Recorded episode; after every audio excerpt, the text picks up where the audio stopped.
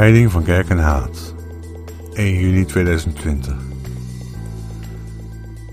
Bij Pinksteren zijn er allerlei beelden die ons op vele sporen zetten, waarbij het Bijbelse verhaal zelf echter geheel uit beeld verdwijnt.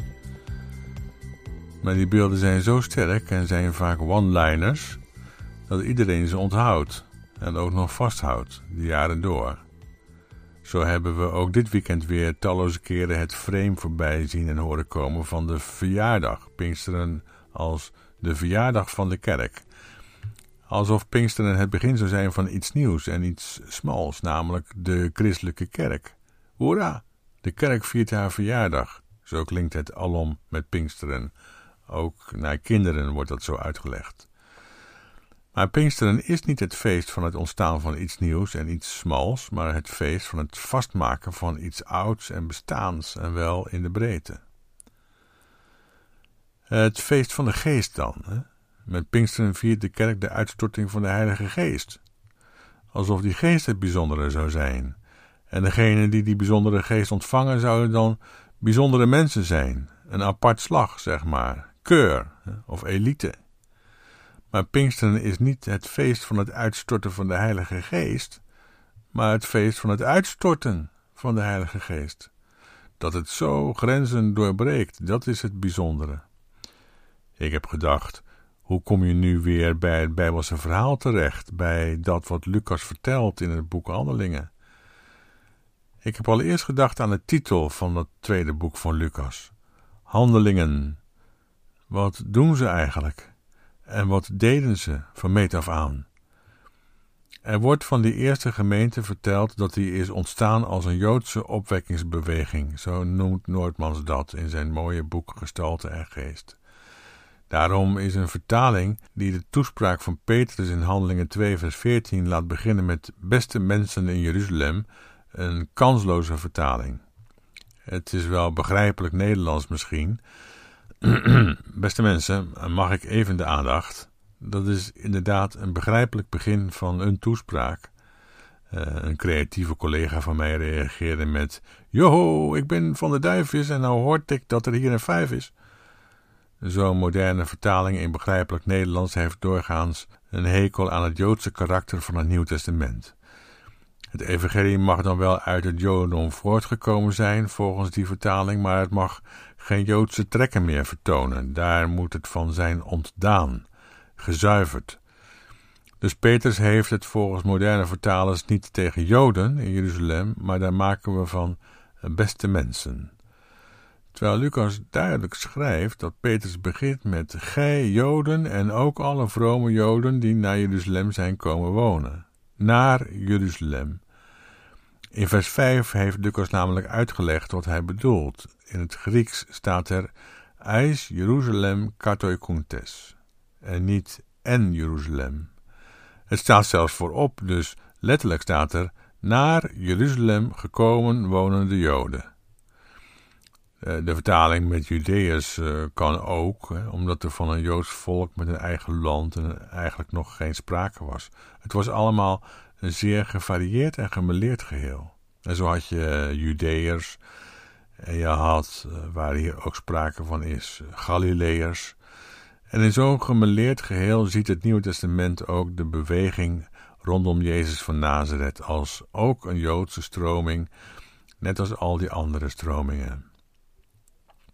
En het feest dat Lucas beschrijft is dus niet het christelijke Pinksterfeest, maar het reeds lang bestaande en tot op de dag van vandaag gevierde Joodse Shavuot, het wekenfeest zeven weken na Pesach.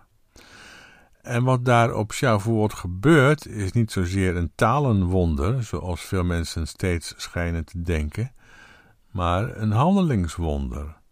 Het gaat daar over zeer bepaalde handelingen die een bijzondere gemeenschap tot stand brengen.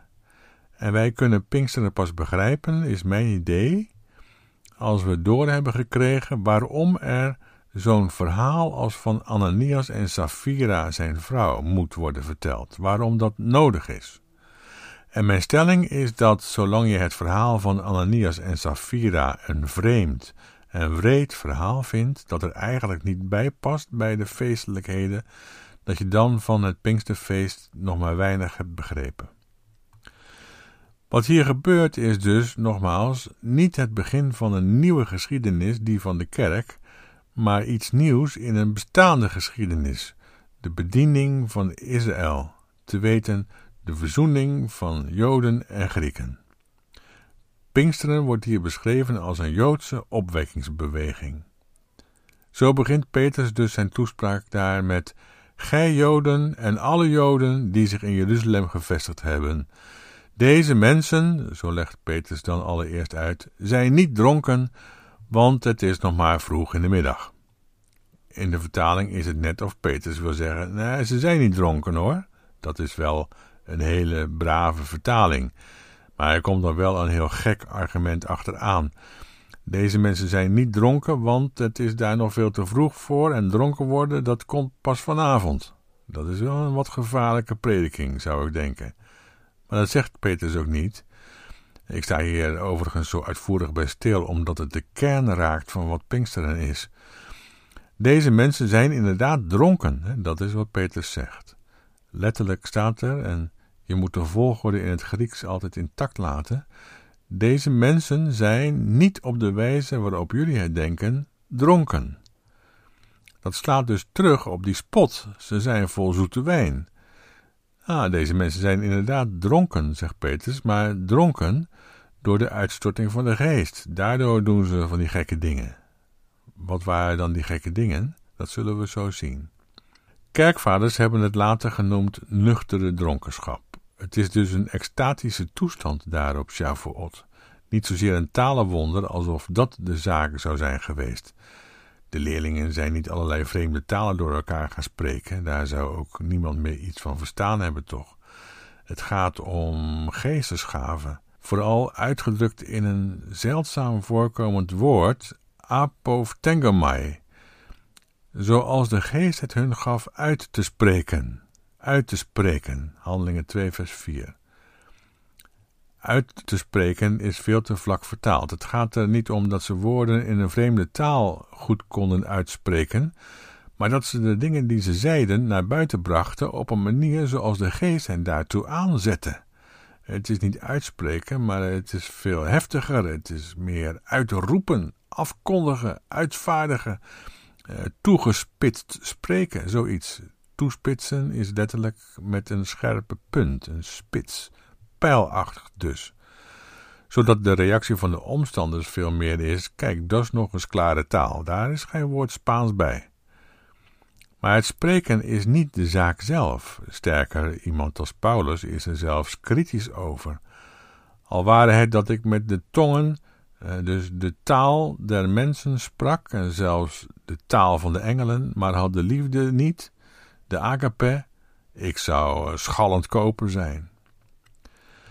Dus het spreken op zich is niet de zaak waarom het gaat. Dat moeten we niet verwarren. Wat de zaak zelf dan wel is, hoop ik gaandeweg duidelijk te kunnen maken. Het gaat in elk geval niet zozeer om de taal, maar om de handelingen die plaatsvinden. Volgens Noordmans is het een soort revival, een opwekkingsbeweging die plaatsvond binnen de perken van het volk Israël. Het Nieuwe Testament spreekt van de vervulling van de belofte, het komen van het Rijk Gods, de Malkut Hashemayim. En die vervulling heeft men aangelicht zien worden in de opstanding. Dat is het. Dat is nu nog een beetje vaag voor u, denk ik, maar gaandeweg raken we er wel meer en meer in. Goed. Wat gebeurt daar nu in Jeruzalem en wat maakt het zo, zo dronkenachtig? Ik zal maar gelijk met de deur in huis vallen. Zij zijn zo gek om akkers en huizen te verkopen. Dat zijn de handelingen. Dat zijn de handelingen waar het om gaat: het verkopen van akkers en van huizen. We moeten ons afvragen met het oog waarop hadden ze die akkers dan gekocht? En waarom kwamen ze sowieso daar in Jeruzalem en hebben zich daar gevestigd om daar een akker te kopen en huizen? Let wel, het gaat dus nadrukkelijk niet om pelgrimerende Joden die daar slechts tijdelijk in Jeruzalem aanwezig zouden zijn. In sommige verklaringen worden het Pesachfeest en het Wekenfeest verward of laat men die samenvallen. Maar deze vrome Joden, zoals ze worden genoemd, waren katoikuntes eis Jeruzalem. Ze waren naar Jeruzalem komen wonen. Er waren namelijk wel drie pelgrimsfeesten, maar eigenlijk was alleen Pesach het feest waarop Jeruzalem vol was met pelgrims.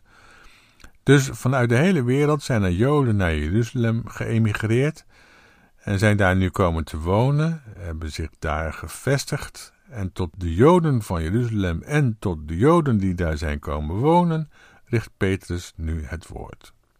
Hou dit goed vast, want dat is van belang voor later.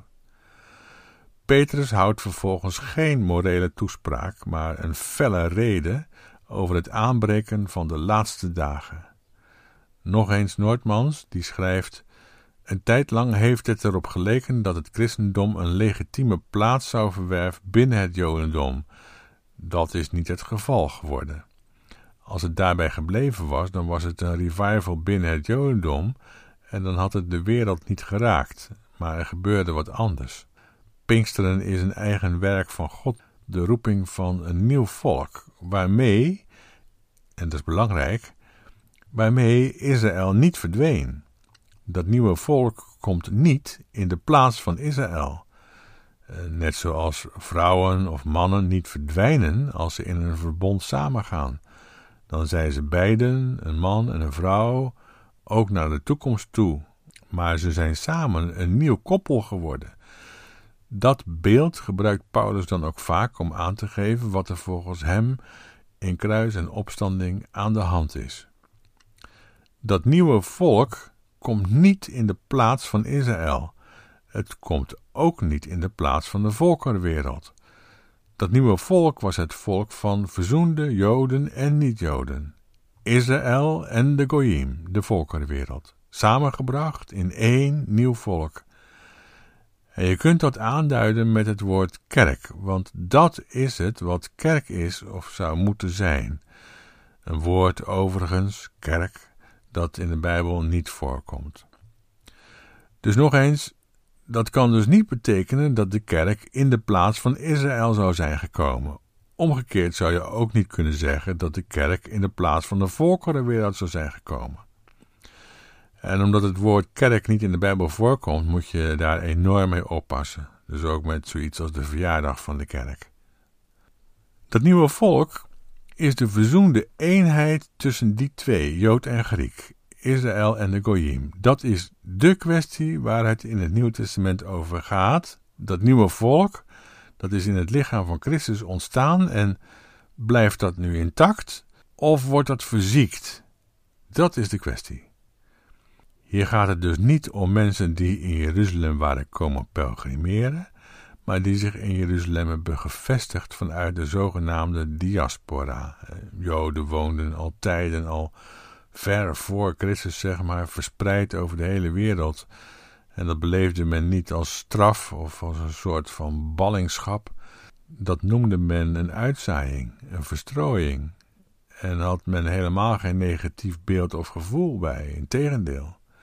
Maar deze vrome mannen waren uit die wereld naar Jeruzalem geëmigreerd. Waarom deden ze dat? Ja, dat weet je niet. Daar kunnen verschillende motieven aan ten grondslag hebben gelegen. In elk geval bestond er onder de Joden in de hele wereld een bijzondere verbondenheid met dat land en met die stad, Mokum. En nu hebben ze na een leven lang sappelen een stukje grond gekocht, waarin ze op hun oude dag begraven wilden worden. En precies dat dat wat hen het meest dierbaar was, hebben ze dus opgegeven ten behoeve van die nieuwe gemeenschap. En dan vooral ten behoeve van degenen die behoeftig waren. Shavuot is het feest waarop de ontvangst van de Torah wordt gevierd, tot op vandaag de dag. Dus als wij Pinksteren vieren en we willen dat doen in bijbelse zin, dan zou het vreemd zijn als we dat ontvangen van de Torah er niet in zouden betrekken. Zij brachten dus de Torah in vervulling, omdat daar staat: Er zal onder u geen behoeftige zijn. Dat is Deuteronomium 15. Die akkers waren geen stukken grondbezit om daar peen en uien op te verbouwen. Het waren dodenakkertjes, zoals Judas er eentje had, waar al eerder in handelingen een verhaal over wordt verteld over dat bijzondere ongeluk dat Judas overkwam op zijn dode akkertje. Een verschrikkelijk ongeluk waarbij de ingewanden, je zou kunnen zeggen de barmhartigheid, want dat woord staat er, splankna, over een lokaal dode akkertje werden verspreid. En daartegenover moest iets anders worden gesteld, namelijk het getuigenis van de opstanding. Dodenakkertjes dus, zoals Judas er eentje had. Met het oog op het verschijnen van de Messias hadden zij die stukjes grond gekocht, dicht bij de olijfberg. Maar nu ze geraakt zijn door het evangelie van de opstanding, en geraakt door dat wat Jezus verkondigde, dat namelijk het koninkrijk der hemelen nabij was, en dat hij zijn volk ertoe opriep in de kracht van het koninkrijk te gaan staan, door de vergeving van zonden uit te roepen, niet voor een paar enkelingen, maar als een soort generaal pardon, zeg maar, voor het hele volk. Nu raakten ze helemaal begeesterd door de idee dat de Messias, die zij eerst niet als zodanig hadden herkend, was verschenen of aangelicht of zo gezien in die Jezus. In hem verscheen de Messias die komt. En dat sloeg zo in alsof de vlam in de pan sloeg. En daarom beijverden zij zich om tekenen van dat Messiaanse komende vrederijk op te richten. En verkochten daarom dat wat hen zo dierbaar was, ten behoeve van die gemeenschap waarin zij gezamenlijk die Messias verwachten en ook dat komen van dat Messiaanse rijk al wilden uitleven. Die christelijke revival was namelijk geen wereldbeschouwing. Het is ook geen godsdienst. Hè? Jezus heeft ook niets gesticht en, en zeker niet zoiets als de christelijke kerk. Maar het was het uitleven van en het toeleven naar dat wat aan het komen is, de Malkut Hashemayim. En dan niet meer exclusief Joods, maar nu wereldwijd. Dus de opschudding die hier ontstaat, is de opschudding waar het hele Nieuw Testament over spreekt, of van getuigt, kun je beter zeggen. En dat is de opstanding. Het gaat om de opstanding. Deze vrome Joodse mannen, zoals ze worden genoemd, leefden in de stellige verwachting van de komst van de Messias, de zoon van David, die een einde zou maken aan de oorlog en die bij zijn komst shalom, vrede zou brengen. Om die reden, omdat het Joden waren die in de Messias geloofden, moesten zij niets van die rabbi Jezus van Nazareth hebben, want die was als een loser aan een kruis gespijkerd, vernederd tot op het bot. En zo konden zij zich niet Davids zoon voorstellen. Nee, dat was een schande op het blazoen van de komende Messias. En tegen die teleurstelling werkte de opstanding als een geweldig medicijn, om niet te zeggen amfetamine, een stroomstoot van een stroomstootwapen, als door een pijl getroffen. In de opstanding, dat wil zeggen de opstanding van de gekruisigde, werd plotseling duidelijk dat de Messias die komt anders is dan zij hadden geloofd en gehoopt en verwacht. Dit zijn de laatste der dagen, zegt Petrus dan. Dit is het wat in Joël wordt gezegd: rook en bloed en vuur en omwenteling en vernieuwing en alles zal anders worden. Petrus begint dus niet met beste mensen, maar hij begint met gij Joden. Petrus spreekt hier tot de Joden en tot deze vrome Joden die in Jeruzalem zijn komen wonen uit de diaspora met het oog op het verschijnen van de Messias. En dan heeft hij een felle toespraak over precies die David. En dan zegt hij op een gegeven moment in vers 36: Dus moet ook het ganse huis Israël zeker weten dat God hem en tot Heer en tot Messias heeft gemaakt. Deze Jezus, die gij gekruisigd hebt. Dat is nog steeds gericht tot dezelfde mensen dus. Gij Joden en alle Joden die naar Jeruzalem bent komen wonen. Want, en dan gaat hij verder, dus vers 38. Want voor u is de belofte en voor uw kinderen en voor allen die verder zijn, zoveel als de Heere onze God ertoe roepen zal. Nog steeds gericht tot de Joden in Jeruzalem en de Joden die daar zijn komen wonen en daar akkertjes hebben gekocht. Daarom mag je dat in de vertaling niet verdonkeren manen door Te laten beginnen met beste mensen. Ahem. Mag ik even de aandacht?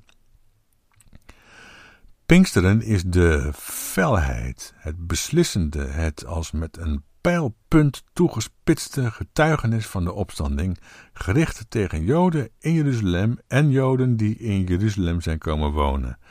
En het gaat dan om wat zij dan gaan doen. Dat is Pinksteren in de Bijbel. De Torah is nu tot volle geldigheid gekomen, dat is de boodschap, en geldt de hele kosmos, de hele volkerenwereld. De Messias, zoals die is geopenbaard in Jezus, de gekruisigde, die niet dood is, maar leeft, zal komen. En het wordt dus niet de eindeloze strijd van Israël tegen de volkerenwereld, maar het wordende en komende Messiaanse rijk vindt zijn fundament in het tot verzoening zijn gebracht van Jood en Griek, in het kruis van Christus de opgestane. Zijn komst is aanstaande. En dat getuigenis van de opstanding veroorzaakte zo'n enorme opschudding dat ze besloten om het meest dierbare dat ze hadden, die stukjes grond, te verkopen, omdat in de Torah staat: er zal geen arme of behoeftige onder jullie zijn. Omdat het koninkrijk der hemelen, de Malkut Hashemayim, komt, gaan we daar vast tekenen van oprichten. En zo is het te begrijpen waarom Lucas een verhaal vertelt over een zekere Ananias en Safira. Je hoeft namelijk niet mee te doen aan het oprichten van tekenen van het komende Messiaanse Rijk van Vrede, maar als je dat doet, dan moet je er niet mee sjoemelen en chageren. Zo van, uh, ja, alles goed en wel, maar wel even uitkijken, hè. Want of het werkelijk wat voorstelt, dat valt natuurlijk nog te bezien. En dan moeten we wel iets hebben om op terug te kunnen vallen. Dus uh, mondje dicht, hè? afgesproken. en als Safira komt vragen waar haar man toch blijft, vraagt Petrus nog een keer: Is dit het bedrag waarvoor je het akkertje verkocht hebt? Ja, dat is het hele bedrag. De voeten van hen die je man hebben uitgedragen zijn alweer vlakbij. Jullie hadden het toch helemaal kunnen houden. Maar nu doe je afbreuk aan het enthousiasme van het werk van de geest. Nu maak je er weer een berekenend zaakje van. Opportunisme, nuchter.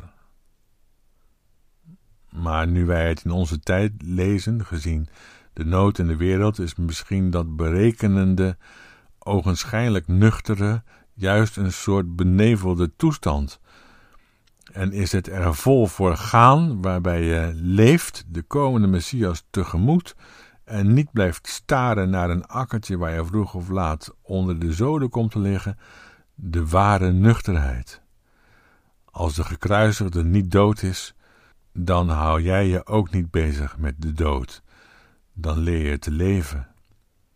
Pinksteren is een opwekkingsbeweging binnen de perken van het Jodendom. En het gaat daarbij niet zozeer om het uitstorten van de Heilige Geest, maar om het uitstorten van de Heilige Geest. Pinksteren is dus, omdat het vastzit aan Pesach, niet een nieuw begin van iets wat daarna kwam, maar een voortzetting van wat er daarvoor al was, Pesach. Nu niet meer particulier, maar nu universeel.